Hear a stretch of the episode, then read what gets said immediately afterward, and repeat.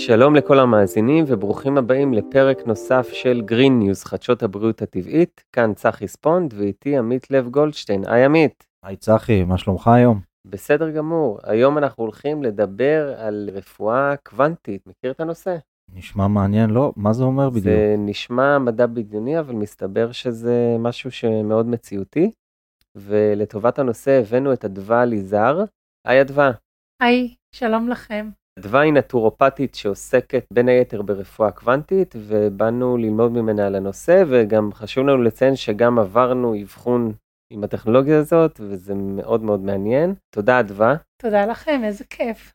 ונרצה להתחיל אה, ולשמוע איך אה, בכלל הגעת לתחום הזה, מאיפה נחשפת לזה. אוקיי, okay, אז uh, נחשפתי לטכנולוגיה הזאת פעם ראשונה למעשה ב-2008.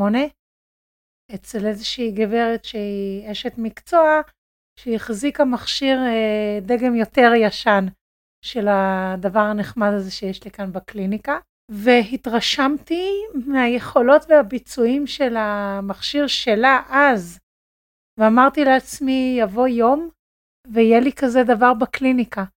והיום הזה הגיע, ולשמחתי הטכנולוגיה התקדמה מאז, כך שב-2020 כבר הגענו למעשה להיילייט של הטכנולוגיה הזאת, ומאז פשוט חגיגות, מהרגע שזה הגיע לכאן.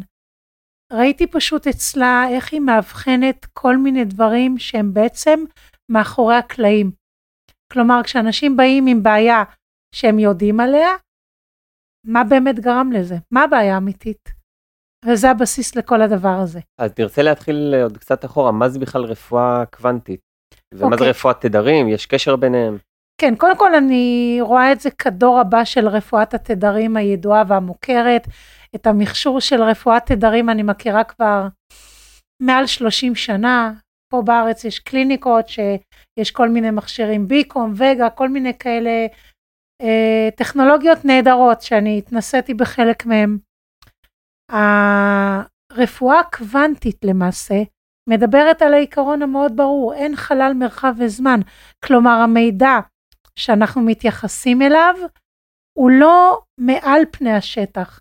כי אם בן אדם בא ואומר לי, אדווה, יש לי הפרעות שינה, אוקיי, למה?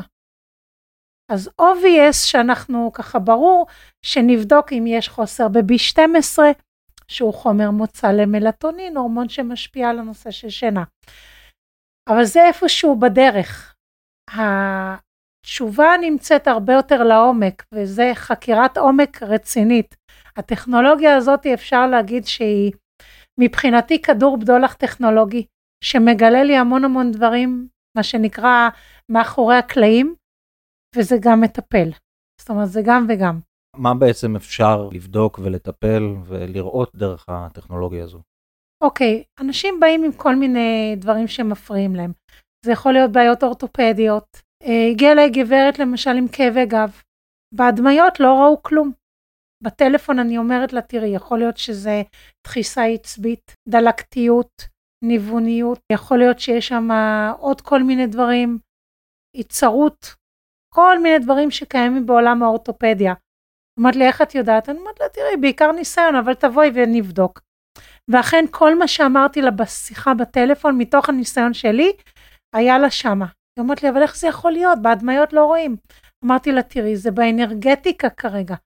זה כמו שלהבדיל, כשאין תא סרטני מתחת, לס... זאת אומרת, אה, מעל סנטימטר, אי אפשר לאתר אותו, אבל התהליכים קורים שם מתחת לפני השטח. זה בדיוק אותו דבר ב spinal.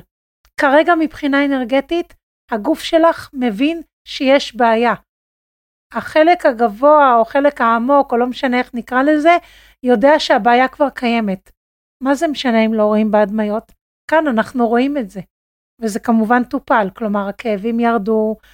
המערכת מאמנת את הגוף למעשה לחזור לאיזונים שלו. זה סוג של ביו-פידבק. למעשה בהגדרה של, של זה, אלקטרו-פיזיולוג'יקל קוונטום ביו-פידבק. וב-89 ה-FDA למעשה הכיר בטכנולוגיה הזאתי. בעצם זה כאילו מעוגן בפטנט כזה, שאין לאף יצרן אחר את הטכנולוגיה הזאת. שמוגדרת כביו-פידבק קוונטי. אין חלל מרחב וזמן, זאת אומרת המידע שמגיע יכול לשבת גם על המערכת הגנטית מדורות קודמים, ופתאום הסביבה מאירה איזשהו משהו לא כזה נחמד. אז מה שהמערכת יודעת א', לזהות את זה, זה לא מעניין אותה אם זה מהמאה ה-16 או מעכשיו, ולטפל בזה כמובן. זה לא עובד אוטומטית, צריך להפעיל פה אה, שיקול דעת, מה שנקרא. אז באמת אה, נחשפנו ליכולות של המערכת וליכולות אבחון, ויש הרבה אפשרויות. עכשיו, לאור המצב הנוכחי, לצערנו אנחנו מוקפים המון בסטרס בגלל אה, כל הלחימה שיש כרגע והחשש מהלא נודע, אז אה, יש משהו שאפשר גם, שזה יכול להרגיע מצד אחד עם ה... בעזרת המכשור הזה. אז קודם כל כן, אנחנו כרגע בשלב הזה של השלוש שנים האחרונות במיוחד, חשופים להמון המון מקרים של חרדות אצל אנשים, כמטפלים אני מתכוונת. אה, המון המון פחדים, בעוטי לילה, לא רק אצל ילדים. לא רק אצל ילדים, גם אצל הילדים הגדולים, מה שנקרא. אה, אנחנו לא חיים בוואקום. מה שהמערכת הזאת עושה היא בעצם הוליסטית. היא מאבחנת גם גוף, גם נפש. היא מאבחנת טראומות אפילו מהרחם, אתם התנסיתם מקודם, וראינו שבוע 17 ו-25 בחוויה העוברית. כלומר, לכו תבינו דבר כזה, הרי ב rebirthing ובכל מיני תהליכים שעוברים, אז כן יכולים לגלות שיש משהו בשלב מסוים בעוברות. אני לא ממש מבינה יותר מדי ב rebirthing, אני רק יודעת שקיים תהליך כזה. כאן אני רואה את זה על המסך, כתוב לי באיזה שבוע בעוברות של אותו בן אדם, בעצם יש שם איזושהי חוויה שמבחינתו היא טראומטית. זה לא משנה גם אם זה משהו קטן. המערכת יודעת לתקן, להרגיע. גם ברמת הרגשות, ראינו את המסך של כל קומפלקס הרגשות, כל קשת הרגשות, ושל המוליכים העצביים וההורמונים, מסך נוסף.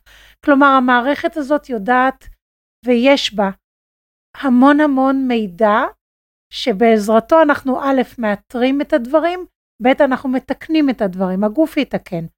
כלומר, המערכת נותנת לו הוראות הפעלה פשוט, אם אפשר להגדיר את זה ככה. שם מתרחש הקסם, ואני ראיתי פה דברים שאני בהתחלה הייתי בהלם, ואני יכולה לשתף. הגיעה גברת אחרי שתי זריקות של mRNA, נעזרת במקל בגלל חוסר שיווי משקל.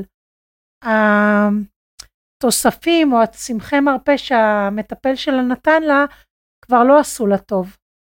לא הפתיע אותי בכלל, כי אנחנו יודעים שיש כל מיני שינויים שמה שפעם מתקבל בברכה על ידי הגוף, היום זה לא בדיוק אותו דבר, זה ממש הפוך.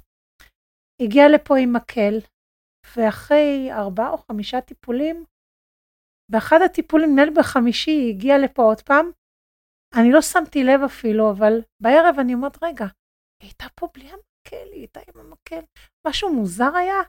למחרת התקשרתי, אמרת לי, לא ידעתי שאת כזאת עפיפון, אני אומרת לה, לא, אני פשוט, את יודעת, כל כך הרבה אנשים, ואת היית בלי המקל אתמול, נכון? היא אומרת לי, נכון, זרקתי אותו, מה שנקרא. ואיך השיווי משקל, היא אומרת לי, מצוין. מעולה. תוכלי להסביר גם על הטכנולוגיה עצמה מאחורי כל הריפוי הזה? כי אנחנו, שוב, להסביר את זה באופן אה, שמאזינים יוכלו להבין, כי למעשה חיברת אותנו לאלקטרודות בצד, אה, ביד ימין, רגל ימין, ויד שמאל, רגל שמאל, נכון? ולראש. כן. מה בדיוק עומד מאחורי זה? איך זה בדיוק עובד? יש פולסים שעוברים שם? אוקיי, בוא נלך לקטע הטכני, אז ככה. אני לא כזאת גאון הדור בטכנולוגיה, מה שנקרא, אבל בכל זאת אני יודעת להסביר איך הדבר הזה עובד. אז ככה, אנחנו מתחברים בחמש נקודות, ידיים, רגליים וראש, כשלמעשה למטפל אין שום השפעה על מה שקורה בין המערכת לבין המטופל. גם אני לא צריכה לצאת מהחדר כי אני לא מפריעה לתהליך. יש טכנולוגיות שכן, כאן לא צריך. עכשיו, תת המודע שלנו הוא בעצם הספרייה הקוסמית, הקשה. שמה כל המידע שלנו נמצא. תת המודע בעצם והטכנולוגיה, המערכת הזאת, נמצאים באינטראקציה. כל המידע מגיע משם ישירות, ואני רואה על המסך מה עולה שם, איזה דברים. אנחנו מהדהדים, אנחנו אלקטרומגנטים, כמו הרבה דברים. והמערכת עובדת באמת על העיקרון האלקטרומגנטי, היא גם קולטת את המידע ישירות מאיתנו, והיא גם משדרת. כלומר, כל דבר כאן בתוך התוכנה אכן מעוגן בתדרים, לכל דבר יש הרי תדר, זה טביעת אצבע. כל חומר, כל רגש, רגש גם יש לו תדר, כלומר המערכת כאן יכולה גם לטפל לי ברגשות לא מאוזנים, ואפרופו זה, שמתי לב שכשאנשים מגיעים עם חולשה מערכתית, שנניח לצורך העניין בלוטות האדרנל כשהן חלשות, אז הרבה דברים אחרים עובדים פחות טוב. שמתי לב שזה משפיע גם בנפש, עד כדי שאנשים יכולים לבוא עם הבחנה של depression, דיכאון. עכשיו, תוך כדי טיפול, הדיכאון פתאום נעלם. המידע שעולה לי כאן במסך פתאום לא מופיע שם. How come? כי depression זה יכול להיות כמו כל הגדרה, גם כאב ראש זה הגדרה. גם אינסומניה, הפרעות שינה זה הגדרה, זה תוצאה. ברגע שאנחנו מאזנים משהו אחד, מתחיל להתאזן בכיוון אחר. והדברים לפעמים יכולים בפעם אחת אה, להירגע או להתאזן יותר. יש איזה best practice שצריך אה, לבוא לפני אבחון כזה של אה, רפואת קוונטים או תדרים, אה, למשל כמו בבדיקות דם שצריך לצום לפני, כי גם בשאלון שעשינו לפני שחיברת אותנו למכשור, אז שאלתי אם נחשפנו לקרינה, עשינו צילומי רנטגן, או דברים כאלו, יש איזה משהו שצריך לבוא מוכנים לפני? בגדול לא. השאלות האלה נועדו לבדוק, אני שואלת ואני גם בודקת, המערכת בודקת לאיזה סוגי קרינה בן אדם נחשף וכמה זה יושב אצלו בסיסטם. ראינו מסך שלם שיש שם קרינת גמא, קרינת אלפא בטא, אה, קרינת... שזה מצילומי רנטגן, נכון. גם כל מיני דברים כאלה, זה של הטלפון, אה, G5, ראינו שם קשת רחבה על המסך של כל מיני דברים. המערכת מנקה אותם. אנחנו באים כפי שאנחנו. כמובן בתור נטורופטית אני אומרת שכדאי באמת להביא בדיקות דם, משתי סיבות. א', כי אני רוצה לעשות השוואה, אני תמיד עושה השוואה, כי הרבה פעמים רואים גם בבדיקת דם את הכאן ועכשיו בתוך הדם, לא ברקמות ובתאים. כי במערכת אני רואה ברקמות, בתאים ומעבר לזה. כלומר, את המעבר זה בדיוק מה שאנחנו צריכים היום כרפואה, על מנת גם לאתר וגם לטפל בכל מיני דברים. Uh, הגיעה אליי מישהי שאחרי ניתוח לא הרגישה את האזור שעבר את הניתוח, היא איבדה תחושה, פגיעה עצבית. זה דברים שקורים, אף אחד לא אשם פה. אבל הקנה מידה כשעולים על שולחן הניתוחים והרופא עושה את הפעולה הכירורגית, הקנה מידה הוא אחר מאשר בהדמיות, זה ממש לא אותו דבר. ואז קרה מה שקרה, אחרי שבעה חודשים בהמלצה של חברה היא הגיעה אליי. כבר בפגישה הראשונה היא התחילה להרגיש זרמים ונמלולים באזור שמבחינה עצבית לא היה שם כלום. בפעם הרביעית שהיא הייתה, היא חזרה להרגיש את הרגל אזור 70 אחוז, משהו כזה, שזה המון. זאת אומרת, תחשבו, לא מרגישה, פתאום מרגישה 70 אחוז.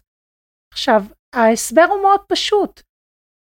כשיש מספיק אנרגיה, life force, צ'י, פרנה, אנרגיית חיים, אז בעצם יש לנו מספיק כוח כדי לבצע תיקונים, הגוף יכול.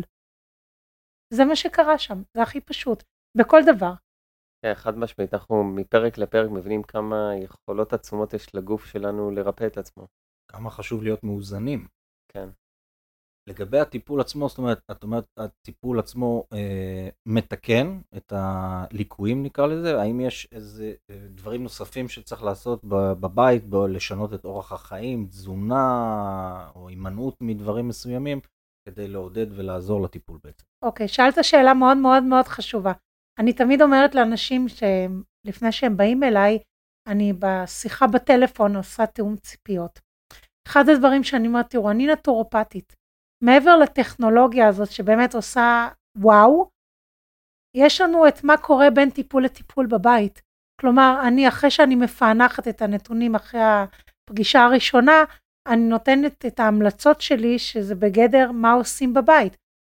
זה קודם כל כמה מים שותים. הקפדה על שעות שינה. כל ההנחיות הרגילות האלה שחשוב לבצע אותן. זה בשביל הבריאות שלנו. Uh, כמובן שאני עושה דיוק והתאמה של התזונה, וכמובן שאני גם uh, נותנת uh, השלמות תזונתיות או שמנים או כל מיני דברים.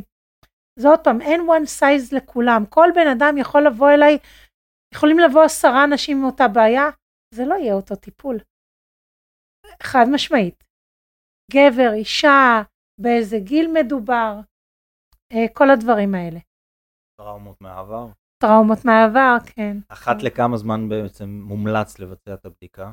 אוקיי, אז ככה, אנחנו עושים פעם ראשונה את האבחון, פלוס אה, טיפול ראשוני, אחר כך כל שבוע באים לטיפול. זה משתנה מאדם לאדם, יש אנשים שחמש-שש פעמים מספיק להם, כמובן ממשיכים בבית לעשות את הדברים. אחרי שסיימנו באים לריצ'ק אחרי ארבעה שבועות ואחרי זה פעם ברבעון. מסודר. עכשיו, יש אנשים במצב מאוד מאוד מאוד מורכב, וזה הולך מאוד מאוד לאט, והם במצב מאוד מאוד קשה אפילו, אז זה יכול לקחת גם uh, שלושה ארבעה חודשים של טיפול שבועי. אבל רואים תוצאות, זאת אומרת אנחנו מסתכלים על הניצחונות הקטנים, אני תמיד אומרת לאנשים אל תחפשו את הבומבסטי, תחפשו את הניצחון הקטן. טיפה ישנתם יותר טוב, היה לכם קצת יותר רגוע, משהו טוב קרה שם, אני יודעת שאתם רוצים את הכאב פחות. הגוף יותר חכם, הוא מחליט, אני לא יכולה להכריח אותו להוריד רמת כאב, נניח בפיברו. לא יכולה להכריח אותו להוריד רמת כאב קבוע, כי אחרי טיפולים תמיד הכאב ירד.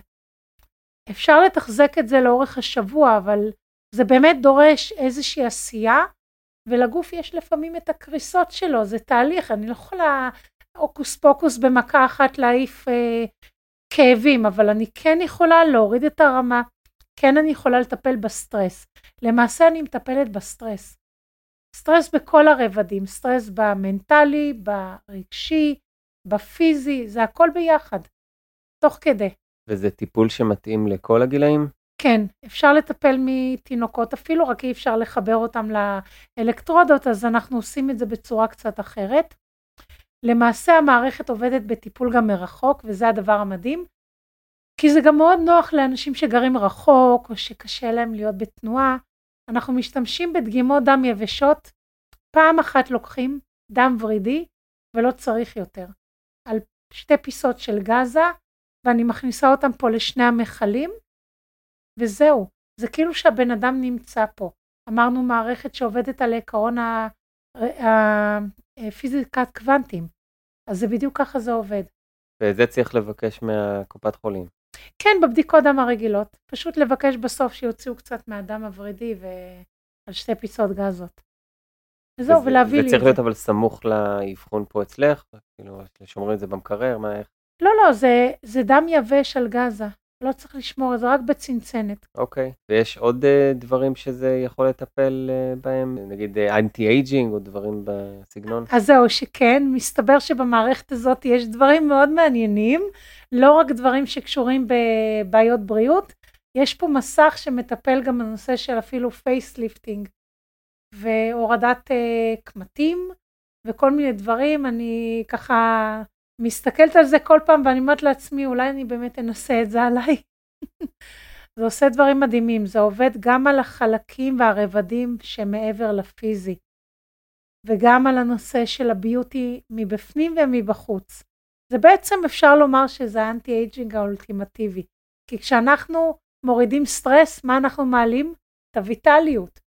כמה פעמים ראינו שאחרי טיפולים כמו שצריך, פתאום האור התיישר, נראה טוב יותר, חיוני יותר, פחות עפרפר, כל מיני דברים כאלה. כמובן שגם תוספים שאני נותנת, דברים שאני נותנת, עושים את העבודה. כן. יש מצבים או תרחישים שזה לא עובד, שהמערכת לא עובדת לאנשים מסוימים? מי שלא רוצה, לא יעזור. מי שלא מקפיד בבית, פחות. היו לי כמה אנשים שלא רצו לשנות בבית, לא, זה, זה פשוט הסתיים אחרי שניים שלושה טיפולים, כי אין טעם. כי כאן אני באה ואומרת לאנשים, אנחנו ביחד הולכים להצלחה. אנחנו צוות, זה לא אני עושה הוקוס פוקוס ואתם יושבים רגל על רגל. זה לא ככה. זה עבודת צוות, זה האחריות שלכם, ואני עושה את מה שאני עושה כאן. האחריות ברובה היא עליכם. תהיו מדויקים, יעבוד לנו. יותר מהר אפילו.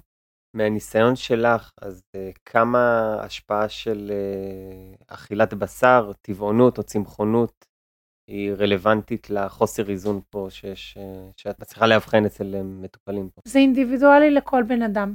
ככל שאנחנו מתבגרים, הגוף שלנו מתפקד פחות טוב, הוא מייצר פחות אנזימי עיכול, הוא עושה פחות ופחות עם השנים, אחרי גיל 40-50, פחות ופחות, ובגיל השלישי על אחת כמה וכמה.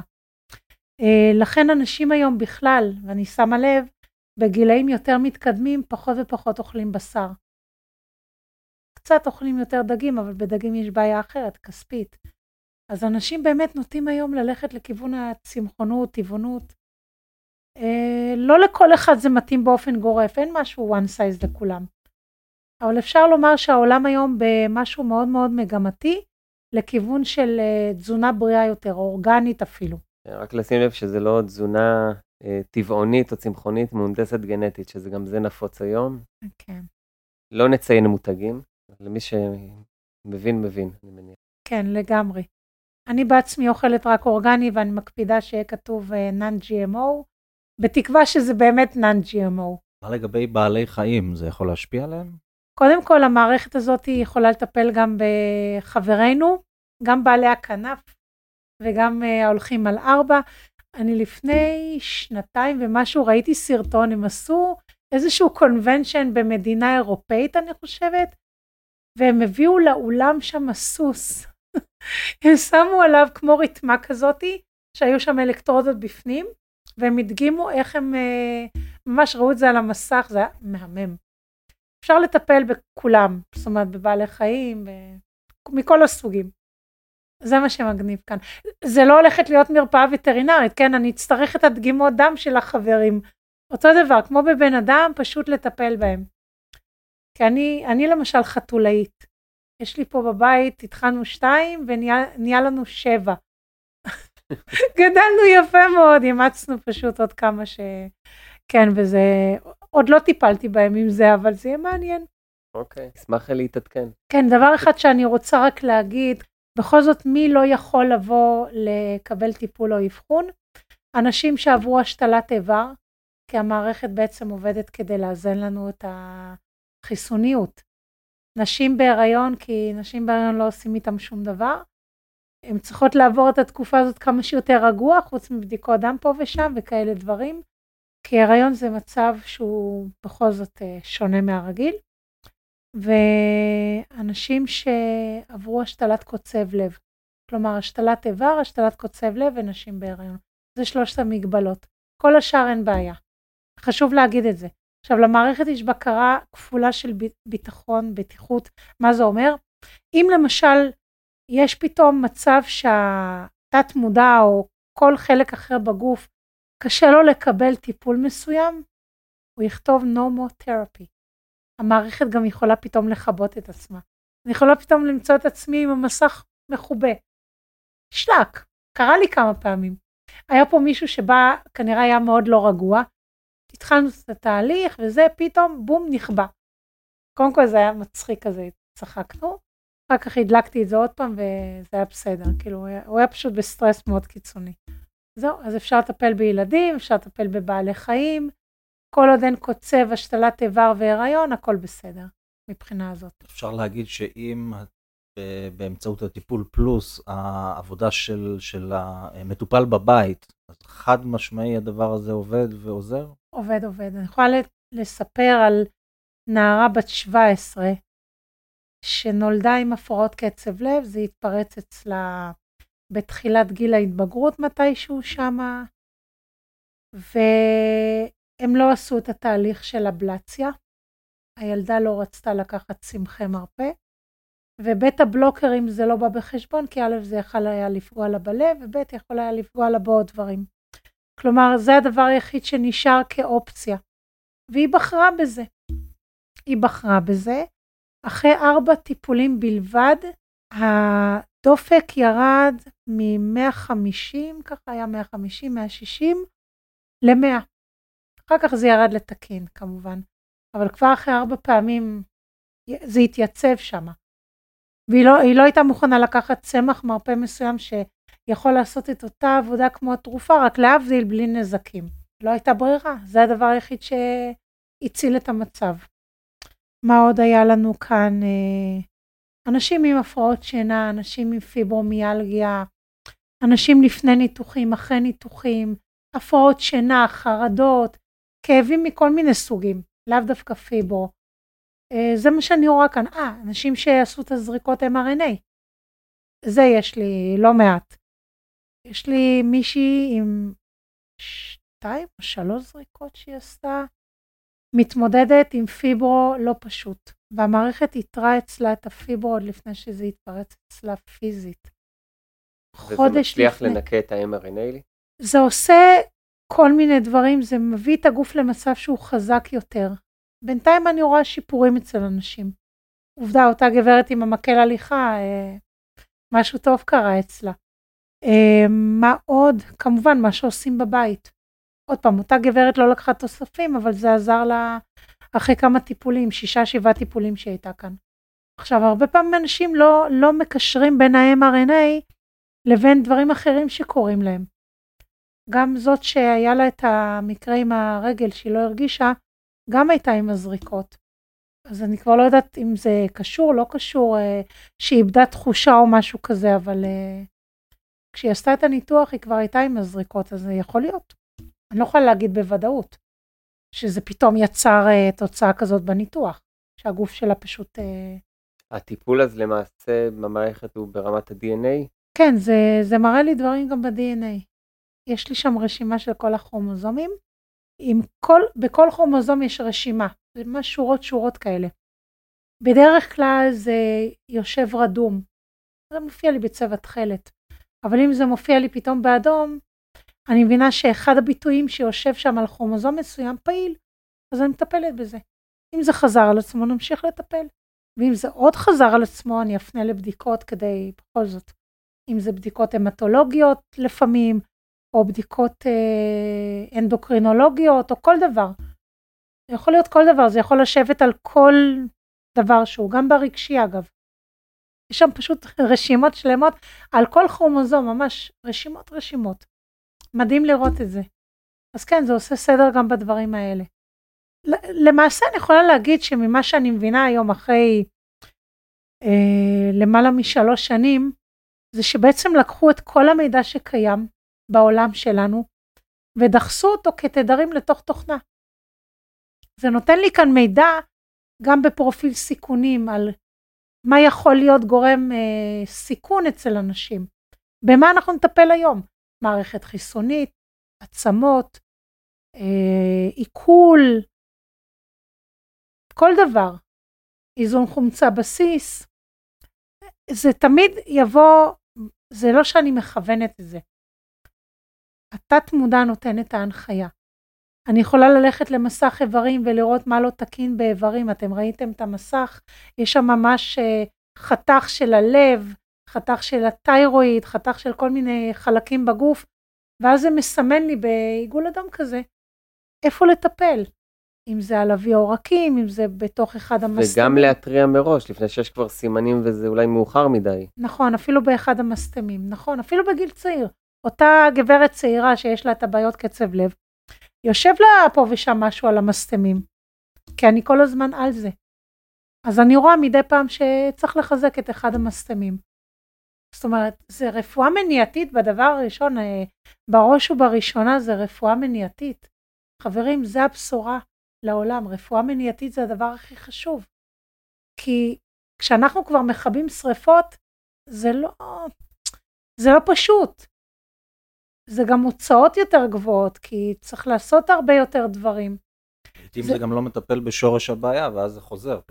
בוודאי שזה חוזר, כי אם לא ניגע בהארדקור, לא עשינו כלום. הרי כשמטפלים סימפטומטית, נניח שיש דלקת ונותנים אנטיביוטיקה, אבל מאיפה הדלקת? איך הם יכולים לדעת מה קורה בתוך פנים התא? למשל כאן יש לי באחד המסכים המון המון מידע שאחד מהם יכול להופיע לפעמים שבתוך פנים התא יש חלק שנקרא ליזוזום. הוא בעצם משנע את הפסולת החוצה. מה קורה כשהליזוזום נסדק? נפצע. מה זה ליזוזום? זה כאילו... זה חלק בתוך התא. זה כאילו נוזל עברון, לימפטי? עברון, לא, לא, עברון בתוך התא, כמו שיש מיטוכונדריה, סוללה של התא, כמו שיש RER, כל מיני חלקים בתוך אוקיי. התא. יש ליזוזום. מה קורה כשליזוזום נפצע, נסדק, ממש נפגע קשה? הפסולת נכנסת לתוך פנים התא. מה קורה? יש זיהום. אנחנו לא, לא יכולים בת, באמצעים רגילים לגלות את זה. מה קורה כשהליזוזום עמוס ועוד רגע מתפוצץ? גם זה יכול לקרות. כמו בלון שנפוצץ אותו כי נמלא אותו יותר מדי, בום הוא יתפוצץ. אותו דבר על ליזוזום, תחשבו על זה שזה כמו איזה בלון כזה, שבפנים יש פסולת, ופתאום בום, יש סדק. כל התוכן נשפך פנימה לתוך התא, נוצר זיהום פנים תאי שמשפיע על מה שקורה בחוץ, כי יש תקשורת בין התאים. כל דבר אחד קשור בשני, אנחנו חיים בעולם קוונטי, אנחנו לא חיים רק במימד אחד, אנחנו חיים בעולם, והמדע הוכיח את זה. אפשר לפתוח איזה סשן שלם, אבל לא נעשה את זה היום. בפרק הבא, לפרק. בפרק הבא. בקיצור, מה שאני אומרת, איך אנחנו מאתרים את שורש הבעיה עד לרמה של מה קורה בתוך התא.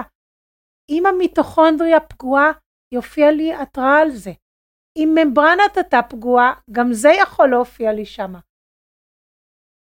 ממש כתוב שמה, זאת אומרת זה מופיע לי כתוב. ואז אני יודעת מה צריך לעשות.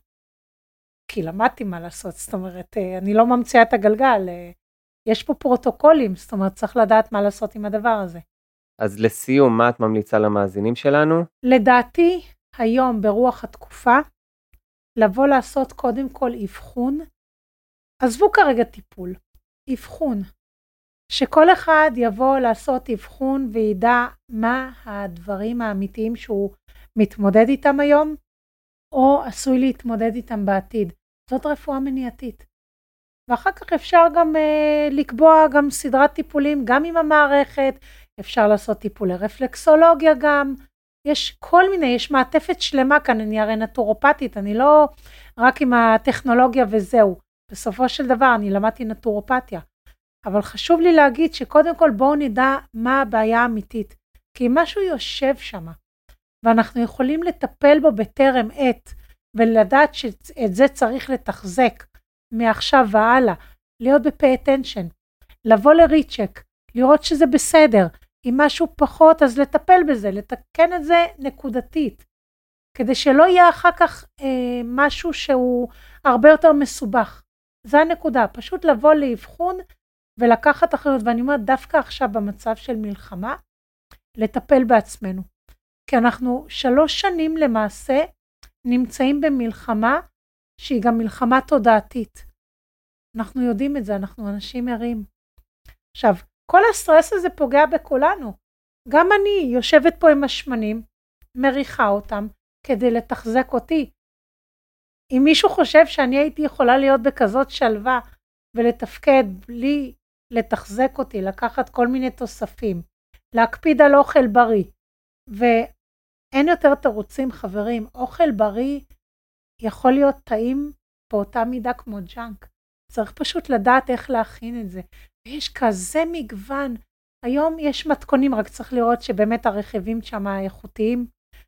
יש כל כך הרבה מתכונים, ויש בלוגרים של בריאות, יש בלוגרים של מתכוני בריאות לחגים, לא לחגים, לכל מיני, כאילו, נכון. יש לנו מהכל ומהכל. נכון, יש אלטרנטיבות באמת להכל, יכול להעיד על עצמי גם, מוצאים המון המון דברים בריאים ותחליפים למוצרי חלב, אני גם נקי ממוצרי חלב כמעט ארבע שנים.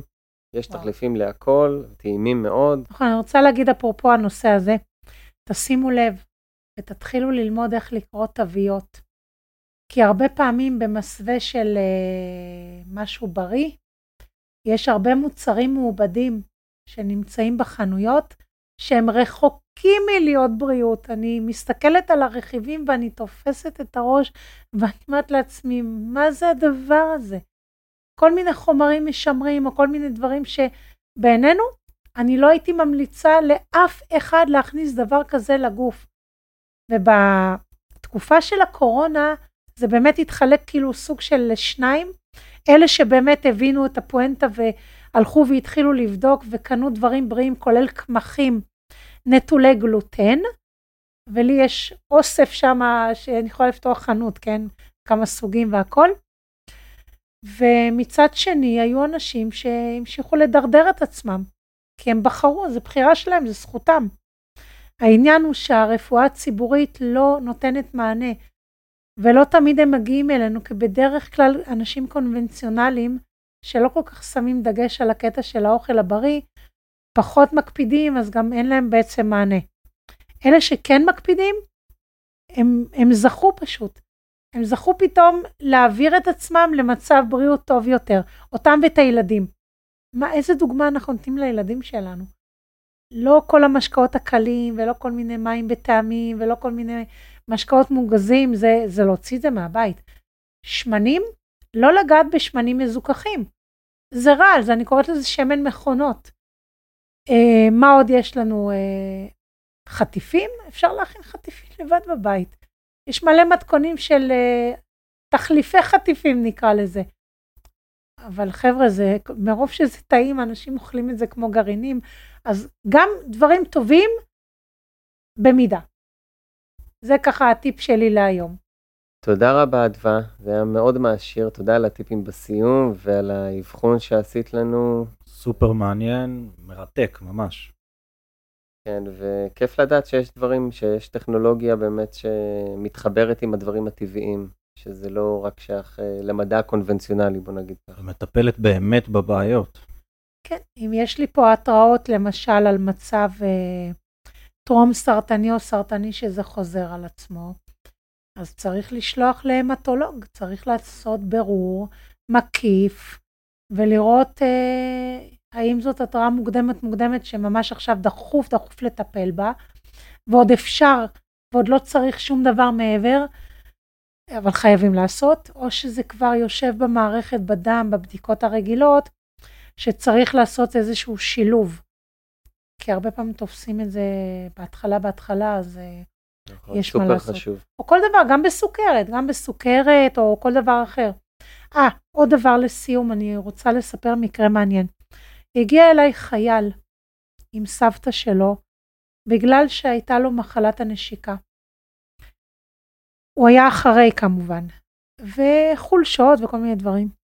פתאום הופיע על, על המסך אחרי שעושים בדיקה של שלוש דקות, הבדיקה המרכזית, הופיע שיש לו סוכרת שנקראת סוכרת תפלה. זה אנטיתזה לסוכרת, זה בעצם מצב שאו שאין מספיק מההורמון האנטי-דיורטי, או שהשלפוחית לא מגיבה להורמון. עכשיו, זה נדיר בגיל הזה, אבל זה היה שם. עכשיו, ברפואה הרגילה לא מאתרים את זה, כי זה כל כך נדיר, לכאורה זה כל כך נדיר, שהם פחות נותנים שימת לב על הדבר הזה. יצא לי לדבר עם מישהי שהייתה מדענית במכון ויצמן, חוקרת גדולה, שהיום מתעסקת בנושא של סוכרת, ושאלתי אותה, תגידי, בשנה האחרונה, כמה אנשים עם דיאבטס אינסיפידוס היו אצלך? מסתכלת עליי ככה, אמרתי לי, אפילו לא אחד. איך בכלל אפשר לאבחן את זה? אמרתי לה, או. ואיך בכלל אפשר לטפל בזה? אמרתי לה, או. אלו הן שאלות טובות. אז דרך המערכת שלי אנחנו יכולים לאזן עד לרמה של תפקוד הבלוטות שיושבות כאן, בגולגולת, כלומר בלוטות העל. אנחנו יכולים למעשה כל חלק בגוף בנפרד לתת עליו דגש ותיקונים ואימונים אני קוראת לזה, כי זה אימונים, זה לא, זה לא רק תיקונים. כלומר, אני יכולה היום לטפל מערכתית, ואני יכולה ללכת דבר דבר איפה שצריך, ולמה שנקרא לאזן את המשוואה. לפרק דבר דבר. ממש מלאכת מחשבת הדבר הזה, האמת. זהו. תודה רבה, אדווה. תודה רבה על הזמן ועל הידע, על שיתוף של הידע. תודה לכם.